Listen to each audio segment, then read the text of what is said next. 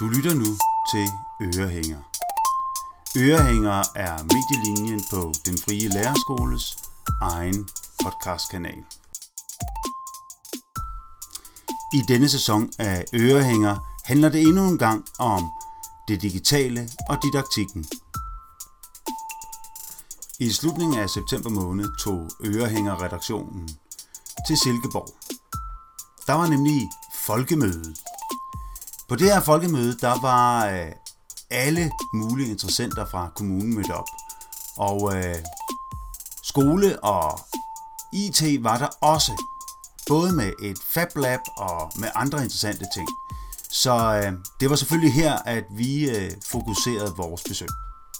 Så det er det, denne episode og de andre episoder i denne sæson handler om. Så nyd denne episode af Ørehænger.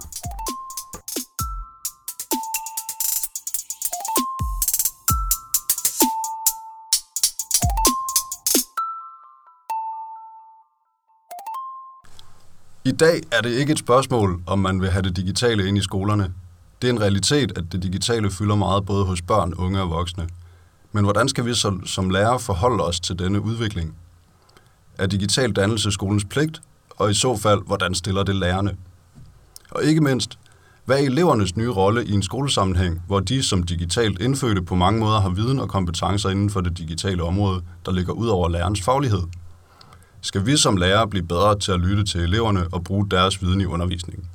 Eller skal vi rustes bedre til at påtage os vejlederrollen og guide eleverne igennem den digitale jungle, så de kan begå sig i en digital verden, der er mere kompleks end nogensinde før? I denne podcast vil vi se nærmere på elevens rolle i en skole, hvor digitalisering fylder stadig mere og mere. Og mit navn er Mads Villassen. Velkommen til. Jamen, goddag, jeg hedder Jesper Petersen. Jeg er mediepædagog i Silkeborg Kommune og arbejder til daglig i en naturbørnehave. Øh, har gjort det igennem nogle år øh, og arbejdet bevidst, eller hvad hedder det, fokuseret med mediepædagogik siden 2013. Jesper arbejder med digital dannelse i børnehøjde. Jamen, det rum, som vi har fået stillet til rådighed her i dag, det består af forskellige øh, mediepædagogiske tilgange i, øh, sat ned i børneperspektiv. Vi har en, en, øh, en green screen derovre, så har vi nogle øh, blue bots, med, øh, hvor der er påmonteret nogle tusser øh, med henblik på at kunne få skabt noget kunst. Det jeg skal nok vende mig om her, så går det lidt bedre. Med henblik på at få kunne skabt noget kunst, og øh, der er så også allerede i børnehave, der har været og lavet et flot vægmaleri der. Så er der lidt Lego, som jo også, øh, man kan sige, det er jo et, et traditionelt klassisk legetøj for børn, men lige pludselig så har det fået den dimension, at man også kan programmere den vej toget skal køre, og hvad det nu skal have på vognene og, og så videre. Så er der et tæppe, der handler om at lave sin egen måske-historie, et fortællende tæppe, hvor man øh, via en app får skabt sin egen historie, sin egen fortælling. Og så er der noget hopspots her, som handler om at kreere sin egen, sit eget musikunivers øh, og få sat gang i krop og bevægelse. Udover de ting, Jesper her snakker om, så havde han også en Osmo-robot med, som vi vil se nærmere på i tech senere i podcasten. Ifølge Jesper, så er det de voksnes ansvar at guide børnene ind i den digitale verden. Men det man så kan se, det er, når man guider dem ind, og det kan man specielt se med de ting, vi har taget med her i dag, øh, at, at så får de hurtigt den der basismestring omkring det, og så udforsker de selv derfra, hvor de så står. Men der er nogen, og det er i det her tilfælde de voksne pædagogerne, der har guidet dem ind i det univers, som de så selv kan være med til at skabe og forme. I Silkeborg Kommune har de lavet en digital strategi. Vi kan se, hvad det har gjort ved, ved de børn, vi har sendt i skole de sidste to-tre år, at de har lært at programmere sådan på den der hele lavpraktiske måde, ikke? Men, men, men alligevel har de, de forholder sig til det.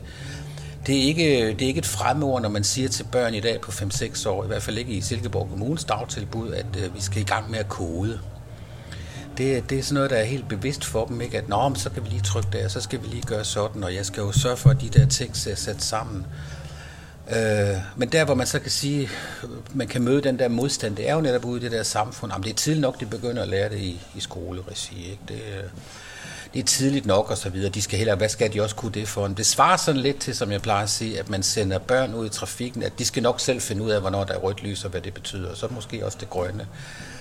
Vi skal jo lære dem den digitale trafiksikkerhed, øh, og vi skal lære dem, at de der kompetencer, de skal have, dem, dem, dem er der nogen, der skal guide dem til at få. Ligesom vi også skal lære dem, hvad 1 plus 2 er og så videre, ikke? og alfabetet. Der er nogle ting, hvor voksne er nødvendige, og det er det blandt andet omkring det der dannelsesperspektiv, det der mestringsperspektiv, når vi snakker om medier og IT. Det er altså ifølge Jesper de voksne, der skal sørge for, at børnene kan de digitale trafikregler. Men det er også her udfordringen ligger, mener han. Det er der, den største udfordring ligger. Det er i de voksnes manglende vilje til at ville uddannelse. Man bliver aldrig for gammel til det heller. Man bliver aldrig for gammel til at lære. Øh, og, og, og der synes jeg godt, at folkeskolen eller skoleuniverset eller almindelighed, jeg er jo også selv forældre og har, har ikke børn i folkeskolen mere, men, men, men har dog haft. Så, så den der modstand, der sådan har ligget der i, jamen det, det, det kan de nok. Vi, det gør mig lidt trist, at vi måske har, jeg vil ikke sige, at vi har tabt en generation på gulvet, men der er jo mange grunde til, at vi sidder lige nu og snakker om fokus på, på, på opførsel på sociale medier, og den teknologiforståelse, de der 15-20-årige har i dag, ikke? det skyldes jo primært, at der ikke har været læger, der har været udrustet til at kunne guide fordi men, jamen, det kommer nok af sig selv. Ikke? Altså, jamen, jamen, de, kan, de kan godt finde ud af at bruge en mobil, de kan godt finde ud af at bruge en iPad. Og, jamen, så må vi hellere lave nogle forbud, de må ikke have mobiler fra 9 til 14. Og, altså, men det løser jo ikke de der problemer, der er. Det løser ikke de udfordringer. Så, så, så ja, så for at prøve at komme ind på sporet igen af det der med lærer. Altså, jeg, jeg, synes, jeg synes ikke, udfordringen ligger ved børn og de unge. Det gør det aldrig nogensinde. Det er ikke deres ansvar, det er ikke deres opgave. Vi er nødt til at, at kræve noget som samfund. Det kan vi godt. Silkeborg Kommune lavede en IT-strategi i 2013, som skulle implementeres for hele 0-18-området. Og der kan man se den der gavnlige effekt af, at der var nogen, der tog beslutninger og ansvar for, at det blev en skal-opgave. Man kunne ikke som hverken pædagog i dagtilbud eller i lærer i folkeskolen til at sige, det vil jeg ikke, det kan jeg ikke, det må der være andre, der gør. Det blev en skal-ting. Og nu er det sådan efterhånden, altså jeg ved godt, træerne går ikke ind i den digitale himmel, men, men der er sådan en bred forståelse for, om det er det, vi arbejder med. Så, så, så udfordringerne ligger i at få dannet de her lærere, og, og der har seminariet en kæmpe opgave. Både pædagoguddannelsen og, og, og på lærerseminariet. Der er heldigvis kommet meget politisk fokus på, at man også vil gøre en indsats der og prøve at gøre en forskel. Så jeg, der er håb forude. Jesper han mener altså, at vi er på vej i den rigtige retning. Men hvad er der så egentlig behov for ude i institutionerne? Jeg vil jo gerne have endnu mere digitalisering end den, vi har. Ikke? Men, men det er jo også fordi, det er sådan en naturlig ting. Og det ene handler, altså nu også, vi snakker om, at vi så derhen med Osmo. Altså der, det er de analoge, de digitale ting, der spiller sammen. I min egen praksis ude i børnehaven, der er det på hylderne. De kan vælge det frit, ligesom de kan vælge Lego-klodser og dolke og perleplader, hvad det ellers er. Det er sådan en del af udbuddet. Og det er det, jeg gerne vil have, at det bliver sådan en naturlig ting, der er implementeret både i, i, i folkeskolesammenhængen, og privatskole for den sags skyld også, og selvfølgelig også i dagtilbud. Altså lidt ligesom Silkeborg Kommunes kontekst af, at det hedder 0-18 år, at vi ser den der lange bane, ikke? Øh, og de der forbud, det hjælper jo ikke. Og hvad der kommer ud af det, jamen så bliver det bare endnu mere spændende, og så bliver det endnu mere... Altså så vil jeg i hvert fald ikke fortælle, at jeg har siddet her i smug og gør noget, ikke? Altså, det er i orden, der er regler. Der skal være etiske spilleregler. Ikke? Altså, jeg synes jo, det er kanon, når jeg hører en dreng stå og sige til sin kammersukker ude i min praksis, at øh, må jeg godt tage et billede af dig. Det er jo første skridt på vejen i den der dannelsesting, ikke? At, øh, at man, man sådan har den der høflighed, den der ja, dannelse. Ikke? Øh, Emma Gade, hun er ikke helt aflevet endnu. Så digital dannelse er noget, vi skal arbejde med helt fra barnsben, ifølge Jesper. Og dialog er vejen frem. Det har til alle tider været en god idé at mødes med ungdommens kultur og prøve at tale deres sprog. Også dengang der ikke var medier, så havde det besæt kultur. Og jeg er selv ung i 70'erne, ikke? Så, så Men altså, alle de der forbud, det gjorde bare ting blev mere spændende, ikke? Når vi vidste, at vi ikke måtte øh, bore vores knaller, så hvad gør man så? Hvad borer man den, ikke? Og så videre, så videre. På samme måde er det med de der unge mennesker, der møder alle de der forbud. Og de der voksne, der løfter pegefingeren og moralen. Hold nu op. Nej, hvor er det spændende. Når, er du, når vil du gerne være YouTuber? Nej, hvor fedt. Kom, skal jeg vise dig, hvordan man laver en video på YouTube. For nu at gøre det lidt lavpraktisk. Ikke? Ja, vi skal altså ned med den løftede pegefinger, og i stedet for, så skal vi møde børnene der, hvor de er. Også i forhold til det digitale. Men eleverne, de er også nødt til at forstå den teknologi, der ligger bagved. Og vi har snakket med Kim, som blandt andet giver et bud på, hvordan man kan arbejde med teknologiforståelse i skolen. Jeg hedder Kim. Jeg arbejder som lærer på øh, Langsøskolen her i Silkeborg. Og øh, min indgangsvinkel til, til teknologiforståelsesfaget, som, som jo kommer, eller til hele teknologiområdet, øh, bunder i, at øh, jeg for et par år siden øh, var på kursus i et helt år, øh, en dag om ugen, på det, der øh, udsprang af Stanford øh, Universitetets FabLab-tanke, øh, hvor eleverne skal lære mere grundlæggende ting omkring teknologien, for simpelthen at forstå den verden, de skal begive sig rundt. Han uddyber her ideen med FabLab. FabLab er, for nu at holde den på engelsk, så er det øh, Fabrication Laboratory, øh, som er for, blev forkortelsen til FabLab. Øhm, og tanken udspringer egentlig af, at for overhovedet at kunne begå os i den verden, altså have et, et dannelsessyn på den verden, vi lever i, øh, som jo bliver mere og mere digital, så er vi nødt til at, at dykke ned bagved øh, dybest set den grafiske brugerflade på ting. Og vi er også nødt til at øh, forholde os til, at, at, at vi faktisk kan producere ting digitalt. Øh, industrisamfundet er ved at, at dø ud. Ikke? Altså det, det, vi bliver overtaget af mange arbejder, jobs bliver overtaget af robotter og af teknologi. Øh, men hvis ikke robotterne på et eller andet plan kommer til at styre os, så skal vi jo lære at styre robotterne. Øh, så vi skal kunne producere med teknologien også. Kim han mener altså, at elevernes teknologiforståelse hænger rigtig meget sammen med, at de får et indblik i produktionsprocessen. Men ude på skolerne, der oplever Kim, at eleverne ofte arbejder meget overfladisk med det digitale. De er rigtig dygtige til at anvende de øh, simplificerede brugerflader, som øh, de store producenter lægger ned over deres ting. Hmm. Det er jo uhyre dejligt, at man åbner en hjemmeside, og så kan man skrive et eller andet dokument på Google, øh, og så behøver man ikke engang at tænke over, om det er gemt eller noget. Man logger bare ind på en anden, og så kan man skrive videre. Det er jo dejligt nemt. Men det giver faktisk ikke nogen forståelse for, hvad det er, der ligger bagved. Hvordan kan man så fremme denne forståelse hos de unge? Det kommer Kim med sit bud på her. Vi skal ned under øh, og et spadestik dybere. Og for at få det puttet ind i skolen, og for at give eleverne den forståelse, så tænker jeg, at vi skal til at læse noget John Dewey igen. Øh, det er learning by doing. Vi er nede og, øh, og pille i bits og bytes, og vi er nede og pille i elektrisk øh, kredsløb, der skal sættes sammen, og vi er nede og, og omsætte fysiske øh, objekter i teknologiforståelse, hvad hedder det, fysiske artefakter og digitale artefakter. Vi skal omsætte dem fra den fysiske verden til, til den digitale verden, men vi skal også omsætte dem fra den digitale verden ud i den fysiske verden igen. Øh, et eksempel er, øh, vi lavede det med en ganske almindelig 7. klasse. Normalvis så arbejder jeg i specialområder.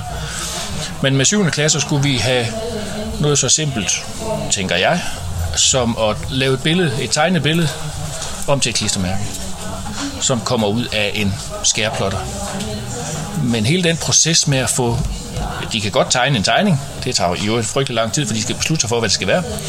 Det er jo dannels, hvad er det egentlig, vi gerne vil? Hvad er det, vi gerne vil have ud af det her? Øh, så beslutningsprocessen i, hvad vil vi lave som klistermærke, tager lang tid for dem. Men alt det der, der løber ind imellem, så må sige, nu har jeg et fysisk billede, jeg har tegnet, jeg skal have taget et billede, jeg bruger min telefon, tager et billede, og så siger jeg, nu skal I så have det over på computeren. Hvad? Hvordan gør vi det? Fordi det kan de faktisk ikke. Mange af dem. Så skal der en instruktion i, hvordan er det, vi får et billede taget med et kamera fra på en telefon over på en computer, og hvordan arbejder vi så videre? Så, og der er mange steps i det der, de ikke har fanget endnu. Fordi hele strukturen i, hvad er et billede, det aner de faktisk ikke. Jo, de kan godt tage det fysiske billede, de har tegnet, men hvad er et digitalt billede?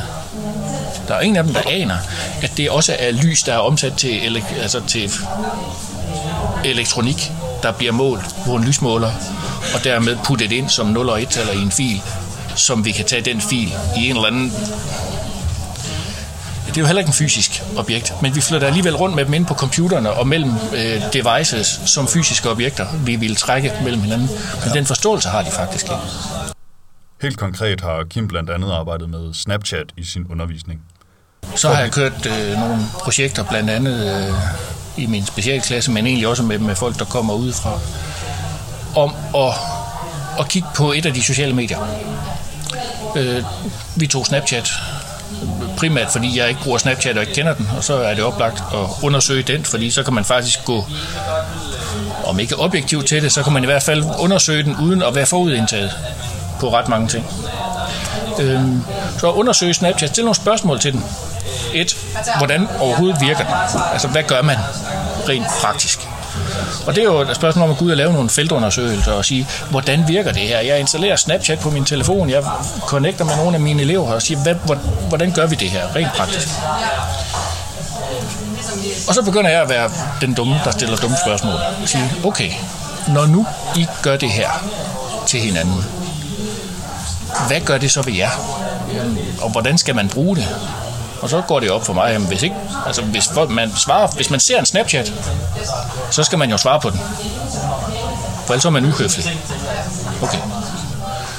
Hvis øh, man begynder at sende frem og tilbage, så kan man begynde at lave streaks. Det vil sige, at man skal holde en samtale i gang over tid. Hvad betyder det? Hvad gør det ved jer? Jamen altså, det gør jo det, at når jeg skal på ferie, så afleverer jeg min, uh, mit login og min kode til min veninde, fordi hun er nødt til at passe mine streaks, for ellers så går jeg jo glip af dem. For at blive til en kritisk forbruger, så bliver man nødt til at starte med at være nysgerrig. Jeg forholder mig nysgerrig til at sige, hvad er det, det gør ved os? Og de spørgsmål stiller jeg videre. Øh, og siger, hvad, hvad, hvorfor er det her vigtigt for jer at holde liv i det her? Jamen det er jo for at demonstrere. Det er fint, og det, og det er jo okay at sige. Når vi så stikker, spadestikker dybere og sige, hvorfor er det nu, at Snapchat har indbygget sådan en funktion? Hvad var intentionen med den funktion? Det kan de ikke umiddelbart svare på. Men når man så graver ned og, og finder historik på Snapchat og siger, at Snapchat de tager penge, de kunne ikke tjene, altså, der var ingen indtjening. De skulle finde en måde at holde folk på, flat, på platformen. Så de indbygger funktioner, der gør, at de er nødt til at blive på platformen. Så det er en indbygget intentionalitet i et socialt medie, at vi skal gøre folk afhængige. Så de bliver længst muligt på vores platform. Så vi kan generere noget mere data, som vi kan sælge til nogen, der kan. Og hele den der proces med at lave den feltundersøgelse, øh, er med til at skabe en digital myndiggørelse hos eleverne. Det vi så ender ud med i sidste ende, fordi jeg, jeg synes, det er ret vigtigt, at vi faktisk får produceret noget, øh, det er at bygge Snapchat. Sige, hvordan, hvordan ser Snapchat ud, hvis du skulle bygge den? Med al den viden, vi, vi havde indsamlet og fundet ud af, hvis vi skal bygge Snapchat som et fysisk medie, vi kan tage og udstille, eller vise som et kunstprojekt, eller hvad vi nu skal, hvordan skulle det så se ud? Og det gik de så i gang med at idégenerere på. Sige, hvad, jamen, hvad er det, hvad, hvad, hvordan kan vi vise, at vi afleverer alle de her oplysninger frivilligt til Snapchat? Hvordan kan vi vise, at det gør noget ved os som mennesker? Øh, og i min specialklasse endte de op med at lave en, øh, en Pandoras æske i pap øh, med ikoner og symboler for adresser, vennelister, øh, placeringer, øh, altså lokationer og præferencer for, hvad, hvad køber vi af tøj, hvad, hvad er det for nogle billeder, vi sender til hinanden, hvad er det for nogle sko, vi synes, der er vigtige at få sendt til hinanden. Alle de der symboler for, hvem vi er som mennesker, og puttet på de der kasser, som man puttede ind i, og slutter af med en lille bitte kasse inde i midten, hvor hjertet ligger i. Ikke? Øh, og der tænker jeg, når de har været hele den proces igennem, så opnår de i hvert fald en forståelse, som de ikke havde før. Og er også bedre i stand til at sige, jamen, vil jeg faktisk køre mine streaks videre? Velvidende, at de er lavet med det formål, at de skal tjene penge på dem. På mig og på mine data. Ja. Og så kan man sige, ja, jeg er fløjtende ligeglad. Jeg, lad dem gøre det. Men så gør man det på et oplyst grundlag. Og når vi så i FabLab senere skal ind og og producere ting, så skal vi også tænke intentionalitet ned i de produkter, vi laver. Hvad er det, vi gerne vil med dem? Hvad er det elevernes øh, opfindelser, idéer, idégenereringer? Hvad, hvordan putter vi intentionalitet ind i dem? Og bliver bevidst om det? Så det tænker jeg er en digital myndiggørelse. Og det var altså Kim, der snakker om, hvordan skolen skal være med til at klæde de unge mennesker på, når de skal ud og færdes på de digitale medier. Vi siger mange tak for interviewet, fordi han havde tid til at snakke med os. Nu stiller vi om til tech som øh, har snakket med Jesper lidt mere indgående om de her Osmo-robotter.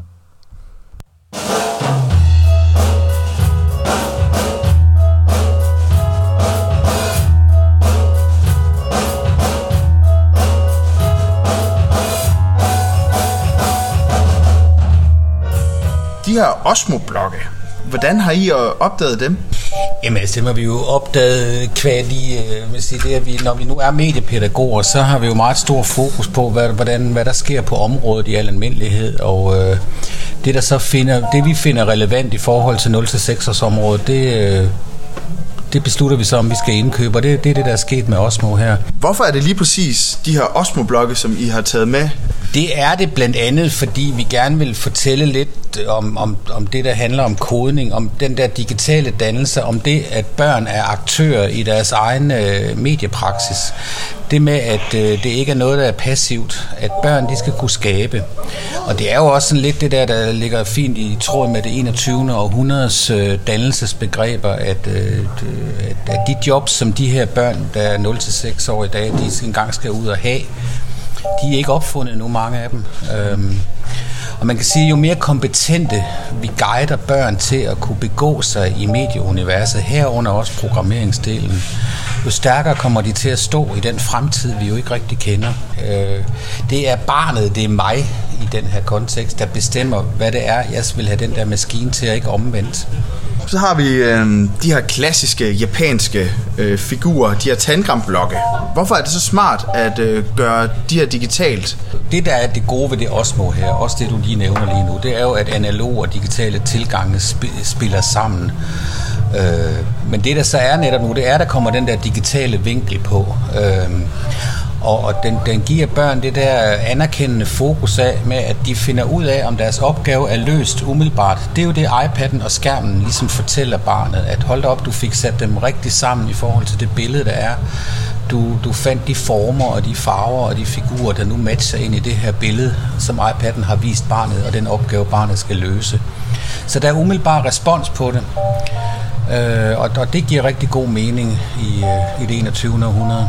At det, barnet bliver mere selvstændig i sin Ja, at, at barnet bliver mere selvstændig, men også at der kommer den der anerkendende tilgang omkring det, af, at øh, apropos det, som hele folkemødet jo handler om, skabelse af identitet, at barnet får en bevidsthed om, hvor, hvor, hvor, det, hvor dets egne kompetencer er øh, på den anerkendende måde. Men det ene udelukker ikke det andet, at vi arbejder lige så meget med analog tilgange som de digitale. Men i den her kontekst giver det rigtig god mening, at der er et samspil. Hvad har I af erfaringer med at bruge sådan nogle øh, blokke blogge som det her i dagligdagen? Jamen der har vi rigtig god erfaring efterhånden, og så nåede vi jo så det der skridt, hvor man siger fra, at det mest var iPad'en, der var i fokus, så er alle de her øvrige tilgange kommet på med programmering og robotter. Og øh, vores erfaring, den siger, at børn de faktisk selv udvikler deres lege ud fra Altså vi har jo meget den der med, at det er en lejende tilgang, der er. For børn er det her jo ikke, det er jo ikke sådan noget, vi har sagt, nu skal I lære. Nej, nu skal I lege. Ikke? Vi leger med iPads. Og det, der sker for de her børn, og den erfaring, vi har fået, det er, at børn de faktisk udvikler deres egen lege. Deres egne relationer omkring de her medieting, de får tilbudt. Og så bliver det rigtig god øh, socialisering omkring det. Det er også en af de erfaringer, vi har fået, fordi børn gerne vil være sammen omkring nogle mediepraktiske ting. Noget, nogle legerelationer bliver skabt, som, øh, som, som gør, at, at, øh, at man også vokser på den måde. Så vi har, vi har god erfaring med, at det breder sig ud til at have, have, have langt mere øh, potentiale, end det man bare umiddelbart ser omkring en app eller omkring en iPad. Børnene er gode til at, at mestre.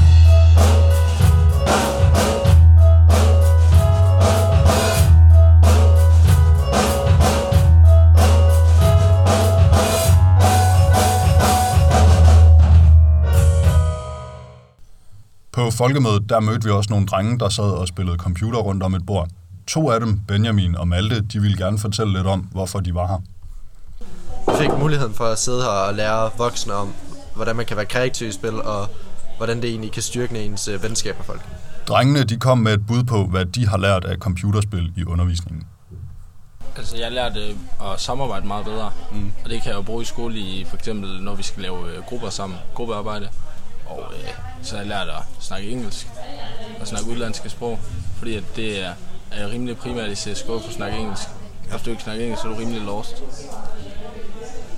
Og jeg har egentlig bare lært, jeg har lært samme ting, altså nogle basale ting, som man skal lære at spille. Jeg har lært at, hvad hedder det, jeg har lidt mere, min reaktionstid er blevet bedre altså, til spil og sådan, og jeg er blevet lidt mere, øh, ja, jeg er blevet lidt mere social i den, i den form for online, og hvordan man snakker med folk også her i virkeligheden. Fordi at CS, det er et spil, hvor du skal, hvis du ikke kan snakke med nogen, så kan du ikke spille. Vi spurgte dem også om, hvordan de tror, skolen kommer til at se ud i fremtiden. Her er, hvad de svarede. Meget mere digitalt. Meget mere digitalt, men Alt ikke, kommer ikke alt for anderledes. Ikke alt for anderledes, men Men alt kommer til at foregå på computeren. ja. Så alle de der tests som færdighedsprøver i, og alt det der, og sti, stile, som man skulle skrive i hånden, det, jeg tror, det bliver lavet om til, uh, til uh, online. Stine er Malte og Benjamins lærer. Hun ser computerspil som en anden måde at anvende det digitale på i skolen. Jeg hedder Stine Melgaard, og jeg er uddannet lærer i 2007. Og så har jeg arbejdet som lærer i snart 9 år, og tre år ud siden 2007 har jeg været selvstændig som, øh, med firma, som arbejder med hvad hedder det, spil øh, som omdrejning, medingsgivende omdrejningspunkt for undervisning. Her fortæller hun lidt om skolen i spil. Og missionen med, med skolen i spil, det var egentlig altså at, at påpege, øh, hvor meget spil det kunne i forhold til undervisning af børn, og særligt børn med vanskeligheder, altså forskellige diagnoser. Øhm, øhm, og så er det også, øh, altså en mission var jo også et eller andet sted at understrege, at spil ikke er farligt, og vi kan bruge spil til rigtig mange ting. Og, øhm, og spil, og det er ikke læringsspil, vi taler om her, det er kommersielle spil at spil besidder, altså at spil er en læringsmaskine. Der er masser og masser af læring i spil, der skal bare være en, der faciliterer det. Øh, og det kan jo for eksempel være læreren, men det kan så sandelig også være eleven, der, der viser, at det her spil har faktisk lært mig det ene eller andet eller det tredje. Stine hun påstår altså, at der er masser af læring at hente i computerspil. Men hvilke forholdsregler skal man tage sig, hvis man vil bruge spil i undervisningen? Hvad er formålet? Hvad er det, jeg gerne vil have, de skal gennemgå her? Er der noget, som ligesom er øh, kanon inden for spil, eller inden for romaner, eller er der noget, de jeg gerne vil have, de særligt øver sig på? Det næste forløb, vi skal have, det, kommer, det hedder Limbo, og det skal vi spille, spillet Limbo, som er lavet af danske firma Playdead København. Og det er jo lavet, øh, det er et helt særligt spil. Det for det første er det et indie game, og for det andet så er det et singleplayer spil, og for det tredje så er det jo lavet som en lille spillefilm. Det vil sige, at man ved ikke, hvad spillet går ud på. Det kommer, bliver bare introduceret, man ved ikke, hvad det går ud på, man ved ikke, hvad controls man skal bruge, man ved ikke, hvad man skal. Og det tænker jeg, det er rigtig godt for mine elever en gang imellem at bare blive kastet ud i, at der, vi ved ikke, hvad vi skal. Vi tager den bare. Og det, det spil skal vi bruge sammen med, med hvad hedder det, eller det er en del af forløbet med, med billedbøger om sorg og om at miste, fordi Limbo handler om, at den her dreng har mistet sin søster. Han er nede og finde hende i underverdenen. Og så har jeg så fundet en masse andre billedbøger, vi skal læse. Altså, så har vi fokus på grafiske virkemidler. Men vi har fokus på også det der med, hvad er det, spil kan fortælle, som en bog ikke nødvendigvis kan fortælle. Så computerspil kan måske noget andet end bøger. Her fortæller Stine lidt om, hvordan man kan arbejde med virkemidler i undervisningen. Hvad er det for nogle virkemidler, som spilfirmaet bruger for at få den her stemning? Hvad er det for nogle virkemidler, Josefine Ottesen bruger, Josefine Ottesen bruger i sin roman Golag for at skabe den her stemning? Så hele tiden have de her forskellige perspektiver på, hvad er det for nogle knep, øh, forfatteren bruger, for eksempel, er det, der er formålet øh, med de to spil, jeg har valgt indtil videre, vi skal bruge i år. Og så, når det så er sagt, så vil jeg også sige, så er der også noget, når jeg har den her gruppe elever, så er der, jeg ved jeg jo godt, at når jeg finder, kommer ned med Playstation, ikke, så er de på, ligesom vi var i folkeskolen, når det, vi, fjernsynet blev rullet ind, ikke, og der blev sat en video på, så var man lidt mere på, end man egentlig var, når det var øh, lærebogen, der blev fundet frem. Ja, det kan vi måske egentlig alle sammen godt huske. Men som sådan en øh, medieglad lærer, hvor meget bruger Stine så computerspil i undervisningen? Jeg synes ikke, jeg bruger gaming nok i min undervisning, men det er fordi, at, og det er simpelthen ikke fordi, jeg ikke vil. Det er fordi, det er så mega besværligt. Fordi vi har et netværk, som lukker af for alle firewalls. Vi har ikke kunne køre vores spil her i dag på den her på det her folkemøde, heller ikke fordi der har været så mange firewalls i kommunen. Altså man skulle tro, det var Pentagon, ikke? Altså det er jo helt vildt. Så vi kan ikke åbne nogen spil, og vi kan ikke lave et lag, fordi de ikke kan få adgang og sådan noget. Så der er tekniske problemer, der forhindrer mig i at gøre det. Men jeg har min Playstation på skolen, men det kræver jo så, at jeg finder spil, som rent faktisk egner sig til at blive spillet i fællesskab, ikke?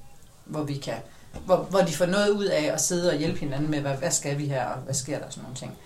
Det kræver det, jeg vil, altså jeg vil jo elske at have et sted. Vi har gamercomputer, og vi kan også godt gøre det på skolen. Jeg vil jo elske at have et gamerrum, hvor vi kan gå ind ikke, og så sige, okay, nu skal I spille den her quest i World of Warcraft, og hvad kan vi så lære af det? Ikke? Men, øhm, men det er meget teknikken, der bremser, der bremser min brug af det. Det er det helt sikkert. Her forklarer hun lidt om, hvordan hun bruger gaming til at styrke gruppearbejdet.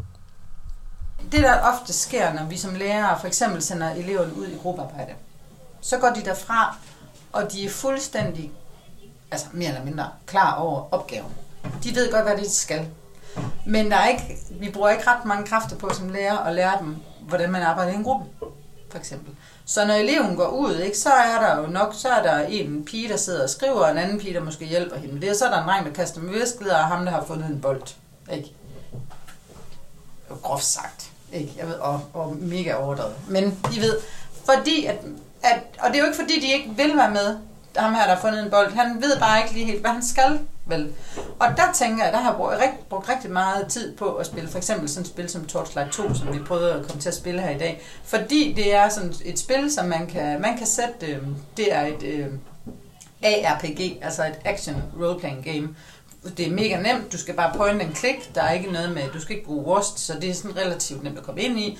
Øh, du bliver guidet hele vejen, du skal bare løbe efter stjernen, du, du, og du behøver ikke læse teksten. Fordi, og, og masser af loot, så du har også hele tiden dine endorfiner i gang, ikke? Men det, der er fordelen ved sådan et som Torchlight, det er, at du kan sætte øh, sværhedsgraden på elite, og det vil sige, hvis du går væk fra din gruppe med din bold, eller ser det eller whatever, så dør du. Og så dør de andre bagefter. Og så lærer man altså at blive sin gruppe, fordi det er mega træls at dø hele tiden.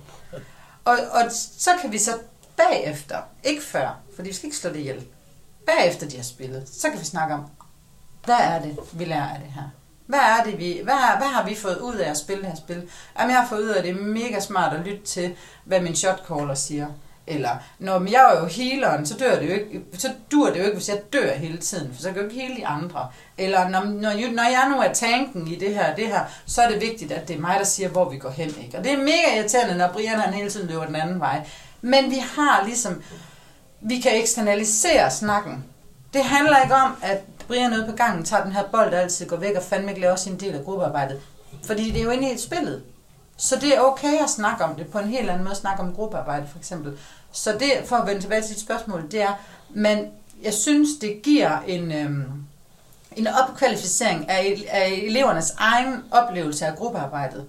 Fordi når jeg ser, at de ikke laver en skid ud på gangen, så kommer jeg og definerer, det kører overhovedet ikke. I får fandme aldrig lov til at sidde og lave gruppearbejde herude på Jen. Men når de dør inde i spillet, så er det ikke mig, der siger, at de er dumme. Det er computeren, der har slået dem ihjel. Fordi de ikke lavet deres arbejde. Og så kan jeg trække mig tilbage til den her game master rolle, og så sige, nå, men hvad skal vi gøre ved det? Hvordan kan I, kan I lave, gøre jeres arbejde mere effektivt, for eksempel? Og min vigtigste rolle i det her er jo så at lave den her transfer fra spillet og ud i virkeligheden. Ikke? Ja. Så, så at definere gruppearbejde på den måde. Og der tror jeg, at der er det jo ikke mig, der står og lærer dem noget. Det er faktisk spillet, der lærer dem noget, om noget, de rent faktisk kan bruge til en hel masse. Og det tænker jeg, det giver dem. Det opkvalificerer deres øh, ikke bare deres gruppearbejde, men også deres viden om, hvordan lærer jeg bedst, eller hvordan arbejder jeg bedst i en gruppe, hvad er min rolle, hvad er jeg egentlig bedst til? Er jeg bedst til at være ham, der henter viskeleder og sørger for papir, eller er jeg den, der går foran og læser teksten og spørgsmålene? Men nogle elever spiller måske ikke computer derhjemme, eller synes, det kan være svært at sætte sig ind i. Derfor kunne det måske være en idé at sætte niveauet ned, så de bedre kan følge med. Nej, de skal dø. Det bliver de simpelthen nødt til. Fordi når man spiller computerspil, så fejler man jo 90% af tiden. Og det er bare, det er bare et faktum. Og vi skal lære dem at fejle. Og, de skal, og det gør de jo. De fejler jo med glæde her. Også 12-talspigerne, som tuder, hvis ikke de får, får 12 i en dansk stil. Ikke? De fejler jo med glæde hele tiden, når de spiller computerspil, fordi det er et vilkår. Og det tænker jeg, det er også sådan noget, vi kan tage med videre. Ikke? Nå, det gik sgu ikke skide godt, vi døde. Hvad gør vi så? Men vi prøver igen. Og der er jo ikke nogen, der stopper med at spille øh, CSGO, fordi de døde vel. Afslutningsvis fortæller Stine lidt om, hvilke krav det stiller til læreren at tage computerspil med ind i klasselokalet. For at få lov til at være game master, der ved jeg, at jeg bliver nødt til at være på forkant med at vide, hvad hedder det her spil, hvad er ordene, vi bruger, hvad er jargonen, hvordan gør man det, og det er helst lige kun nogle tricks, ikke også? Så, ja, så de ligesom har den der, okay, vi kan godt hvile i Stine, hun har styr på sit shit, ikke? Så der er det vigtigt for mig at være ekspert. Men i forhold til sådan generelt digitale hvad hedder det, apps og alt muligt andet, vi kan bruge til alt muligt fedt, i særligt i dansk undervisning, der tror jeg, at vi skal vende os til, at eleverne har styr på meget af det, men de er ikke eksperter. De er ikke bange for at prøve ting af, men de er stadigvæk ikke eksperter, og det fagfaglige mål er stadigvæk mig, der skal sætte det op. Tak til Stine. Således blev vi lidt klogere på, hvordan teknologi har indvirkning på eleverne og fremtidens skole. Uanset om man ser nutidens børn og unge som digitalt indfødte eller ej, så kan vi konkludere, at der er et behov for, at pædagoger og lærere tager ansvar for kommende generationers digitale myndiggørelse. Det var det, vi havde. Tak til de folk, vi har fået lov til at interviewe, og tak til redaktionen, som består af Jonathan Moldrup, Laura Halberg og Janus Færlin. Mit navn er Mads Villersen. Tak fordi I lyttede med. Vi er nu nået til vejs ende i denne udgave af Ørehænger. Alt hvad du hørte er blevet tilrettelagt og skabt af studerende på medielinjen på den frie lærerskole. Hvis du kunne lide det, du hørte, så del det gerne og glæd dig rigtig meget til næste episode af Ørehænger. Mit navn er Jakob Stensi. Jeg ønsker jer alle en fortsat herlig dag.